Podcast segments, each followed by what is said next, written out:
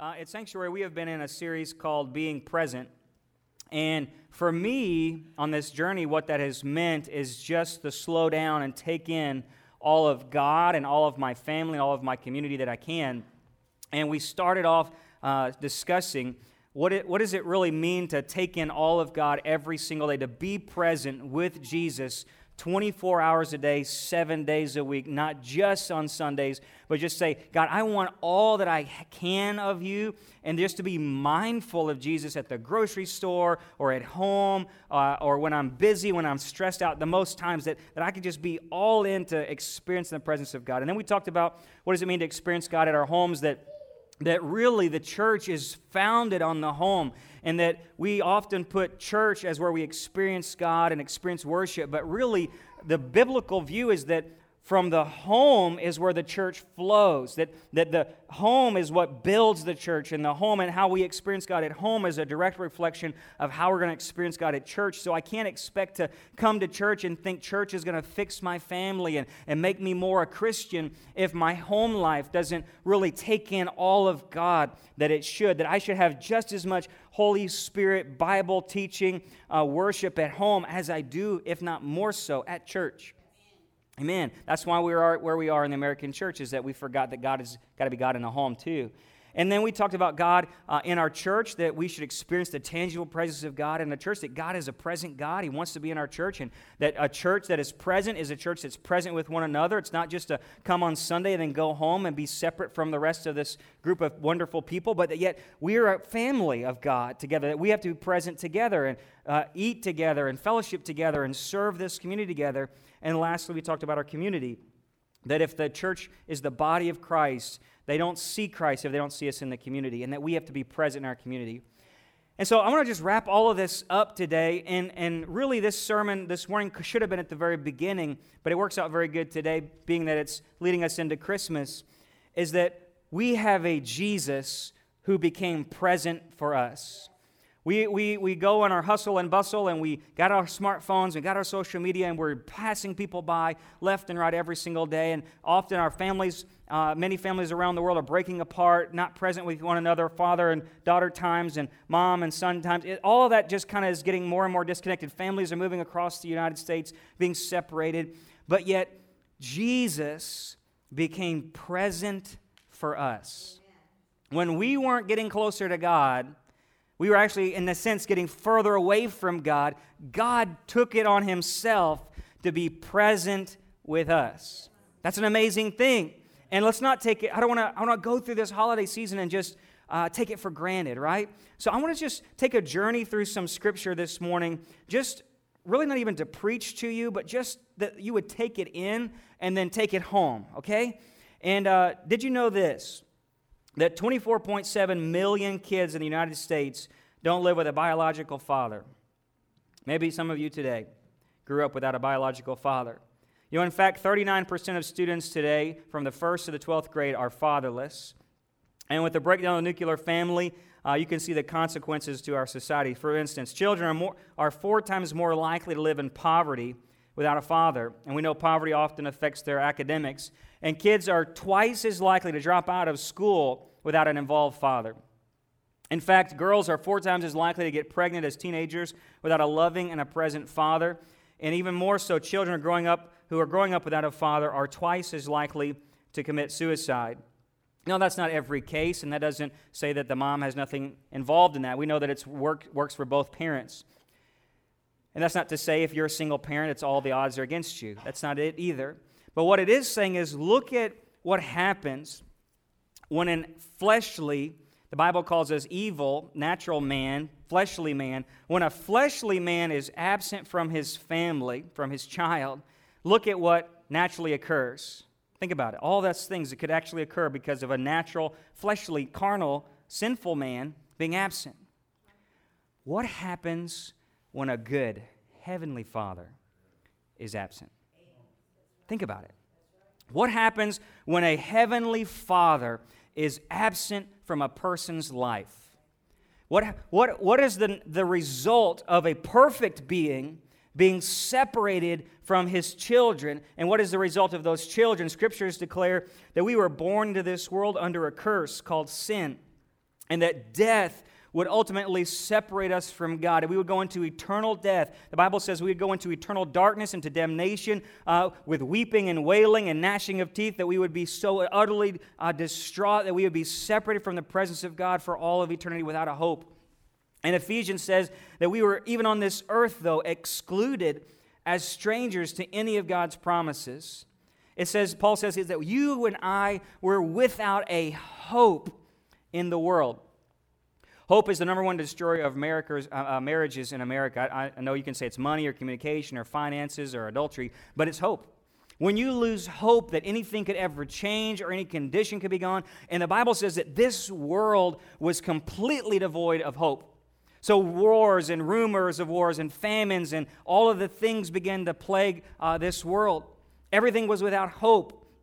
And it says that you and I were bound to a fallen nature that says that we were to live pain-filled, empty lives full of immorality and sensuality, idolatry, strife, jealousy, anger, divisions, envy, drunkenness, and the like. All of this would be the result of not experiencing the full love and presence of our Heavenly Father. That we were designed to be with God as a creation made by God Himself, that He breathed life into us, made in the image of Christ from the very beginning of time, that we would be one with Him at the very beginning of this world. We were broken like a clock that doesn't know its maker anymore, that we wouldn't have time, wouldn't tell on us, that we couldn't function, we couldn't have a purpose. Our identity was completely broken. So we would be looking to one another. Marriages would begin to say, well, I wonder what she thinks about me. I wonder if she really loves me. I wonder. Our identity would be screwed up. Teenagers would look into Hollywood and all these different things to find out if this is beauty or this is identity and this is sexuality. Maybe it's drugs or alcohol. Maybe this is what I need to numb this void inside of me, that I need something, I'm craving something, but there was no access to it. There was no ability to get it. And so many today, even still, not knowing. But in Galatians, Paul begins to tell us, he says, there's this Spirit of God, and knowing this Spirit of God and having this Spirit of God in you would produce love and joy and peace and patience and kindness and all these heavenly things. And it would be the warm touch of a gentle, perfect Heavenly Father in your life. And he says in chapter 4, he says, guys, when we were held in bondage under the elemental things of the world, and that fullness of time came, like it was like a woman ready to give labor, God saw at this moment, at this time is when my son must come. This would be the ultimate prime moment when the world was ready. He says that he was born of a woman, born under the law, religious law, that he might redeem those who were under the guilt of that law, that they might be sons and daughters of God, adopted, that they might have the Holy Spirit and cry out, that they know, in a sense the translation says, Daddy, Daddy, that they might be able to cry out, Daddy, Daddy, Abba, Father, the most intimate communion with God. That's the story we're looking at this morning, that you and I might be adopted children of God. I'm going to give you three things today about Jesus. He became, He bore, and He brought near. The begotten was born among us. John chapter 1, verse 14 says, and the Word became flesh and dwelt among us. Everybody say dwelt. Dwelt among us, and we saw His glory. Glory as of the only begotten from the Father, full of grace and truth. You see, even from the very beginning, it was God's desire, even under this religious law, right? Moses and God had this agreement that he would show up, and Moses would build this tabernacle, and the word tabernacle means dwelling place, the habitation of God. He says, Moses, put that in the very center of my people. I want them to be in the midst. I want to be in the midst of them. I want to dwell among them. But God would know this, that the pure, unadulterated holiness of God could not be touched.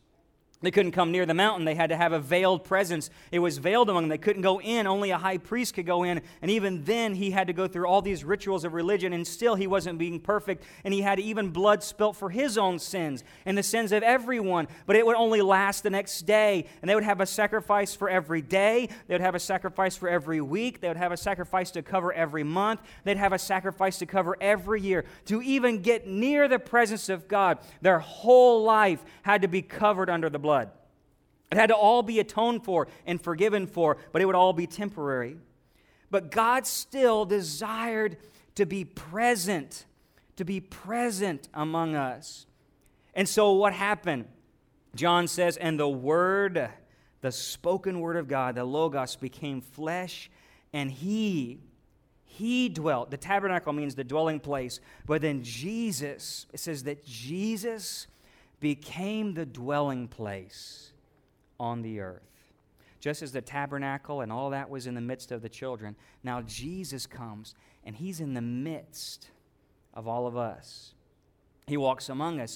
He acts like us. The Bible says that God so loved the world, he gave his only begotten Son, that who could ever believe in him wouldn't perish, would have eternal life. And God didn't send his Son just to judge the world, but the world might be saved. So Jesus comes. He's this common man named Joshua, Jesus, Yeshua, meaning Savior. And he's born of a virgin. He's 100% man, and he's 100% God.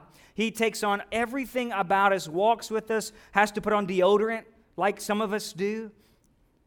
Sometimes. I mean, he had all of it. He had hair that growed. He had to shave. He got tired. He got weary. He got weak. He had to eat. All of the things that we have. The Word of God became, and he dwelt. He dwelt. The Bible says in John 1:17 that the law was given through Moses, but grace and truth were realized through Jesus Christ. And no one has seen God at any time. The only begotten God who is in the bosom of the Father, he has explained him. You know, it's all, a lot of these children, I worked in a juvenile detention center for a little while, and I've worked with youth and young adults most of my career. And you know that a lot of these young people, these students who are in bad behavior, if you go home, you'll find they've never had any good behavior to model. They don't know what it looks like to have a stable home life. In fact, I would say about 99% of the young men that I watched as a juvenile officer didn't have a dad, and most of all their dads were in prison themselves. I'd ask each one of them, hey, you know, what's your home life like? And they would say, well, I got a mom who's at home with a bunch of kids, and then I have a dad, and he's been in prison most of my life. They've never seen what it means to be a man. They don't know. They've nothing to look at. And then they go into the music and the entertainment industry of the world, and they model off of these rappers and MTV and VH1 and all this stuff, and that's what they think manhood is, what it means to treat a woman, what it means to talk, what it means to act right. The Bible says that when we were under the religious law, you and I were condemned, that we couldn't be perfect if we tried. In fact, we were bound by our carnal nature and carnal desires. And so basically, you wanted to think right, but just religion just kept telling you you can't. You're no good. You're not good enough. You're never going to make heaven. You're not perfect. You're never going to be perfect. And religion would just condemn you of all of your faults and never give you the answer to how to be good. And it says, but when the fullness of time came, God sent his Son, the Word of God. He dwelt among us, and that he began to explain God the Father to us. You never had anybody to look at to see what holiness looked like, what it meant to be a kind person, a patient person, a loving, sacrificial person, what it meant to have grace and love. And God said, I want them to know me, Son. And I can't go in my full holiness because their sin cannot be near me. But God, Son, go, become one of them and explain that you are going to show them that I love them. So he became. God in a mystery placed his living word on the earth as a man so we could see his heavenly nature. So the Son became, and then the Son bore. He not only became, but he bore. And just like some of these young people want someone to understand them. Been many a nights I've set up with young people, college students, young men. We would minister to people on the street. And I had a young man not a young man, a middle-aged man come in one time dealing with homosexuality and party life, and he just off the street walked into my office one day and came in just sobbing and saying, I don't know why I'm here, but can you listen to me? He began telling me his story of how he had an abusive father and a grandfather, and his mom was killed after being in prostitution, and then he was beaten and abused by a religious grandfather and left, and he left home and went into the party scene, got into drugs and raves and DJing and all this stuff, and he became a homosexual and been in all these broken relationships that never fulfilled him, and he was tired of it all, and he was just there weeping. We went to a restaurant, I bought him lunch, and he just began to break down. We had to leave the restaurant, go outside, and sit on the curb outside of a Cheddar's.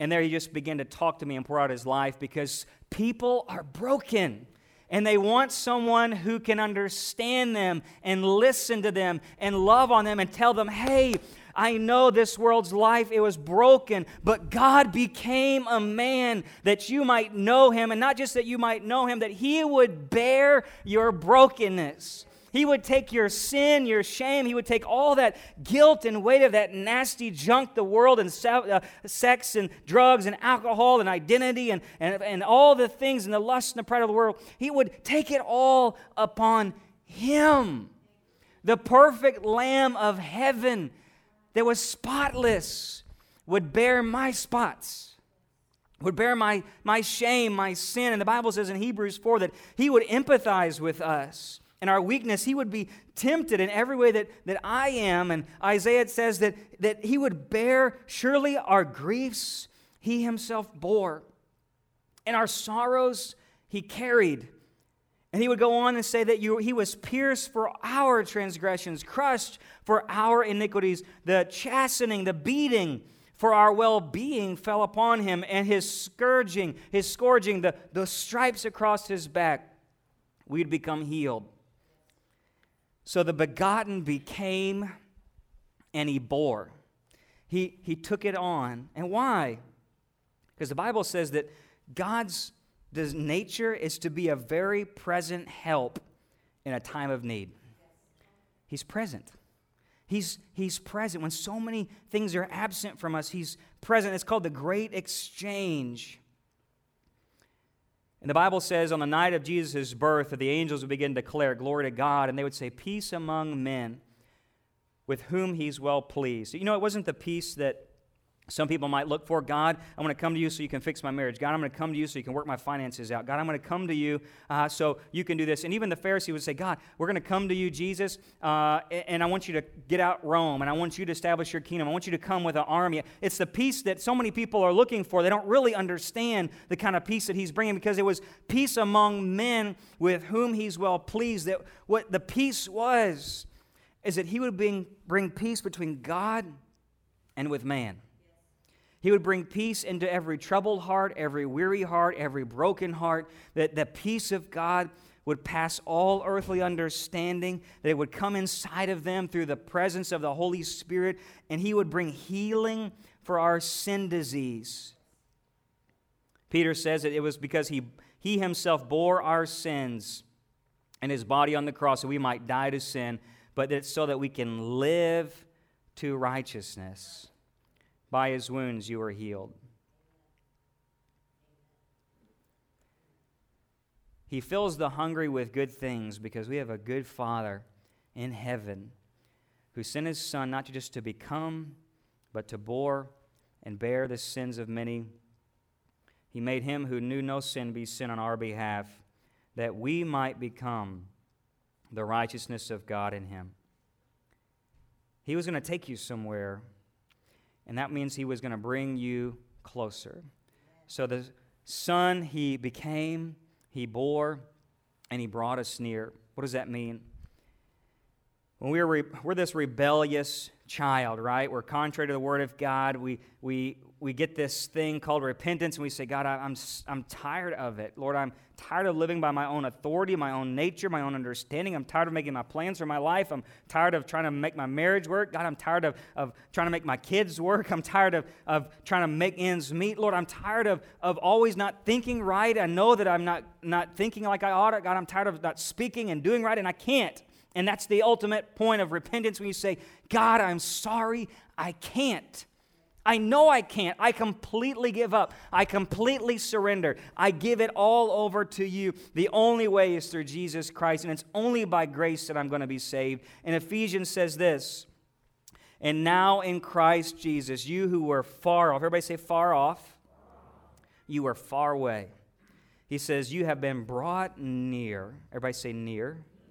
You've been brought near by the blood of Christ, for he himself is our peace. It says that he would bring two groups into one. He would take away the dividing wall. He would fulfill the law of the commandments, and that he might himself make all those people into one new man, establishing peace, reconciling them in the cross, putting to death all the hostility and the enmity with God. And he preached peace to the religious who were trying to get close to him, and he preached peace to all the Gentile heathen fornicators of this world who are far off. And he says he has brought the two into one. He has brought both religious people who thought they were perfect, but they weren't. And he has brought all heathen Gentiles, people who had no clue or no hope or no desire for God in the world. He brings them both near into one glorious dysfunctional family called the church. That today you and I don't care what you've done, what you haven't done. Nobody is good enough, including this pastor right here. I don't care how much you try to do good or think good or feel good or give good or all of that. It doesn't matter. It's that my life is now humbly submitted to a Christ who came, who bore, who brought me near through His grace, through His Spirit, through His blood, that I might now become the righteousness of God in Christ. And so my life now is a response to grace. What good works I do is in response to the good work He did first. It doesn't earn me a place in heaven. Yes, I want to do good. I want to think good. I want to live right. I want to give right. I want to worship right. I want to speak right. All those things, but that is in response to the glory of Jesus Christ. I don't give to get something from God. I don't serve to be good enough. But it says, Lord, how is it? Because Paul goes on, he says, but guess what? You guys now are members of God's house. You are, get this, you are the dwelling of God's Spirit. Amen. Do you follow that? In the very beginning, what happened? What happened? God said, Moses, I want to be present. I want to be in the tabernacle with them, but I can't. They keep failing. And then he says, Son, go down, become a man, be the dwelling. Dwell on the earth, because I want to know them and I want them to know me. And the Son says, yes, God, I'll bear their sins and I'll exchange my righteousness with their sin, and they will become the righteousness. And then I'll breathe the Holy Spirit in them. And guess what we get to say? Now I am the dwelling place of the Spirit of God. When you couldn't get closer to God, God got closer to you. He's pursuing you today. He wants to be all up in your business. He does. He wants to be a part of everything of your life. And these disciples, they come to Jesus, and Philip says to Jesus, Jesus, just show us the Father. It's good enough for us to know the Father. We want to know the Father. And he says to Philip, don't you know? How long have I been with you? If you've seen me, you've seen the Father. Yes. I'm going to go prepare a dwelling place for you. Not only are you going to be the Holy Spirit right now, and you will be a dwelling place, but in eternity, you will dwell with God forever. Is that where you are in your life today? Are you dwelling with God? That's a personal relationship with Jesus Christ. And it's not about coming to church and paying your tithes and speaking in tongues. And all those are good things. Believe in all of that. It's giving to the poor, it's being a good husband, being a good wife, and being good children, obeying the laws and not speeding. We'll talk about that one next Sunday. No, not really. Right? It's all those are good things. But if I don't go through my day knowing that I'm born again, that the dwelling place of God is in me, I don't go to a pastor to get what I need. I don't go to a church service to get what I need. I go to Jesus, the Word, the Spirit who lives within me. And I say, God, you are all that I need every day. Do you feel, if you were to die today, the only way you know you get to heaven is because you can cry out today, Daddy, Daddy, Father, Abba, Father, I know you're here. I know there's nothing between us that would keep me out of your presence because I know your presence is right here, that I am a dwelling place because the Son became, the Son bore, and the Son brought me near, and I have God living on the inside of me. That's the good news of Jesus Christ. That's the gospel message. And he's coming back again that you might live with him forever in paradise. So let's bow our heads this morning. I'm going to ask the worship team to come back up. That's the simple message, and it never gets old, and that's what Christmas is really all about. The Son became, he bore our sins, and he brought us near to the Father. Today, if you were to die, if you were not to make it home today, where would you spend eternity? Do you have any doubts in your heart, in your mind, that I don't know, Pastor Heath, if I am, I don't know this joy, this love, this peace. I don't feel this presence living in me. Maybe it's because you haven't given your life fully to God, or maybe it's because you've made Christianity so much of a religion that we would follow rules and rely on church services and rely on pastors and knowledge of the Bible and good works, or our baptism. All those are good things, but do you have a personal relationship with Jesus Christ? Are you a dwelling place of the Holy Spirit? Every head bowed and no one's looking around. You just take an inventory today. Take an inventory today and see, do I go throughout my life conscious of the presence of God? Has he changed my nature? Has he changed my desires? Do I have more love and joy and peace now because he's living on the inside? Am I walking with him, talking with him, experiencing him in my personal devotional life? I sense his presence. As I get up in the morning, we go through our days and we get busy and we forget, but if you would just slow down right now, today, right now, take an inventory. Is God living in you? If you can say, yes, Pastor Heath, I know that he's living in me. I sense him. I feel him. And you can stand before God with full confidence today. You are saved. But if you can't say that today, we want to pray with you, encourage you. God's desire is that you would know him. It's not mine. It's not about me. It's not about this church. It's not about membership or a letter or anything like that. It's about you and God. He wants to know you. And I want to pray with you and lead you to him. So if you're here, no one's looking around, every head bowed, every eye closed.